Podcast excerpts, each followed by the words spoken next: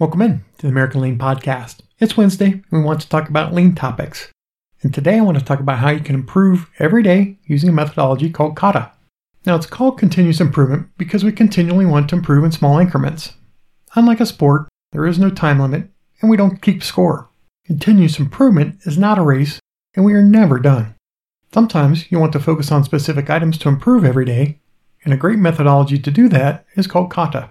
We'll get into the topic right after the intro. Welcome to the American Lean Podcast, where we cover five topics in five days in about five minutes. The only place in the world where you can get daily lean coaching. Your host is Tom Reed, and he shares his 30 years of experience and covers leadership, culture, entrepreneurship, lean methodologies, Industry 4.0, and interviews special guests on their lean journey. We're glad you're here, so let's go.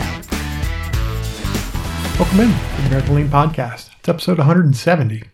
There are times when we want to make improvements at a pretty rapid pace, maybe even as often as every day. What are some examples? Well, quality is one. I've worked with companies that had nagging quality issues they wanted to eliminate. I coached them to begin using the KATA method to attack these issues, and several months later, they made a 90% plus improvement in those areas. So, what is KATA? Well, the word kata, roughly translated, means way of doing. If you have taken any martial arts, you learn something called forms. Now, these forms are the basis for learning the movements that you need to deploy in getting better in the martial arts. Think wax on, wax off in the Karate Kid. That was a form he was teaching him. And practicing these forms is called kata. So, how do we use kata in real life? There are two types of kata a coaching kata and an improvement kata. And I'm going to focus on the improvement kata in this podcast. Now, if you'd like to see an example of a kata board, you can go to my blog, AmericanLean.com, slash blog how to improve every day with Kata. Having an example of a board that a company is using that I've coached. Step one in using Kata is we want to understand what we want to improve. And that's called our process focus. Now, while that may sound easy, it's important not to choose an area or process that is too large. Five ton press misalignment is better than press misalignment. It helps you focus on a very specific process and keep that in mind when identifying the process you want to improve. Number two, where are we? This is the current condition. Ask questions like how often does this occur? How much is it costing you? How many defects are being generated? It may take some time to quantify the current condition, but it is important to make sure you take your time to gather the information. I like to focus on the 80 20 rule. What are 20% of the items that are causing 80% of the defects? That's a great starting point. Step 3 What is our challenge? Here we are establishing the improvement parameters chances are you won't eliminate 100% of the defects within a certain time frame. If it was that easy, you would have done it years ago. Maybe you hope to eliminate 50% of hole related issues off a certain piece of equipment. It could also be to reduce customer churn by 25%. It could be to improve first call handling of a customer call by 45%. The important thing is you're trying to quantify the improvement for the first round of kata activities. Step 4. How long are you going to conduct the kata for this process? By having a defined time frame for experimentation, it drives a sense of urgency. The number of improvement cycles you can conduct depends upon how long the process takes to run. If you're developing cells for a biotechnology, your cycle could be weeks. If you're stamping parts, your process could be seconds. So it's important to take this information into account when you set your time frame for conducting your kata cycle. Step 5. PDCA cycles. PDCA means plan, do, check, act. It comes from Edward Deming, a famous quality guru, and is called the Deming Wheel or Deming Cycle. These are the steps you want to follow when trialing your kata experiments. Plan.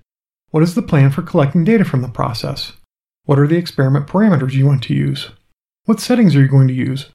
All this and more needs to be understood before you begin an experiment. Do. Go conduct the experiment. Check. Collect and analyze the data. What does it tell you? Did you get the results you were expecting? Did it lead you in new ideas or new areas to focus on or to try? And then act.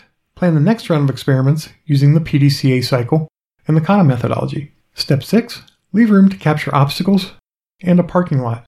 We want to capture any obstacles that prevented us from performing the experiment. Did the equipment break down? Was there an interruption to the process?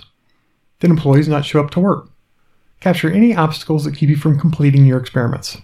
And then a parking lot. Did you learn something during a kata experiment you might want to try later? Capture the idea so you don't forget about it, and put those in a parking lot. Step 7. Make sure you use a kata board. Putting this information on a board in the department or area keeps the process in front of everyone.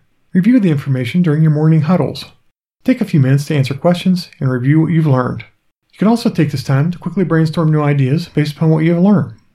This board can be incorporated with other boards, such as performance boards, etc., so you don't have too many boards within departments. And step 8 Frequency. It's important not to get lost in what you want to accomplish. Yes, it can be a daily problem solving method, but chances are you won't need to improve every day with kata. Don't get concerned over that, especially when you're beginning. Follow the process, schedule your experiments to learn, and repeat. If you do this, you'll make great improvements in a very short period of time. So let's quickly go through the steps. Number one, understand what you want to improve. Number two, understand where you are in the process. Number three, identify a challenge. Step four, how long are you going to conduct the kata for the process? Step five, generate your PDCA cycles. Step six, obstacles and parking lot. Step seven, make sure you capture that information on a kata board. And step eight, frequency. How often are you going to conduct your kata experiments? So, hope this taught you something new today that you can make yourself and your company a little bit better. This podcast is for you, so if there are topics you'd like me to cover, or if you'd like to share your company's lean journey, please contact me at tom at americanlean.com. If you're getting value from the podcast, please give it a five star rating on the podcast player of your choice so others in the lean and business community can find it and we can all learn together. Until tomorrow, have a great one.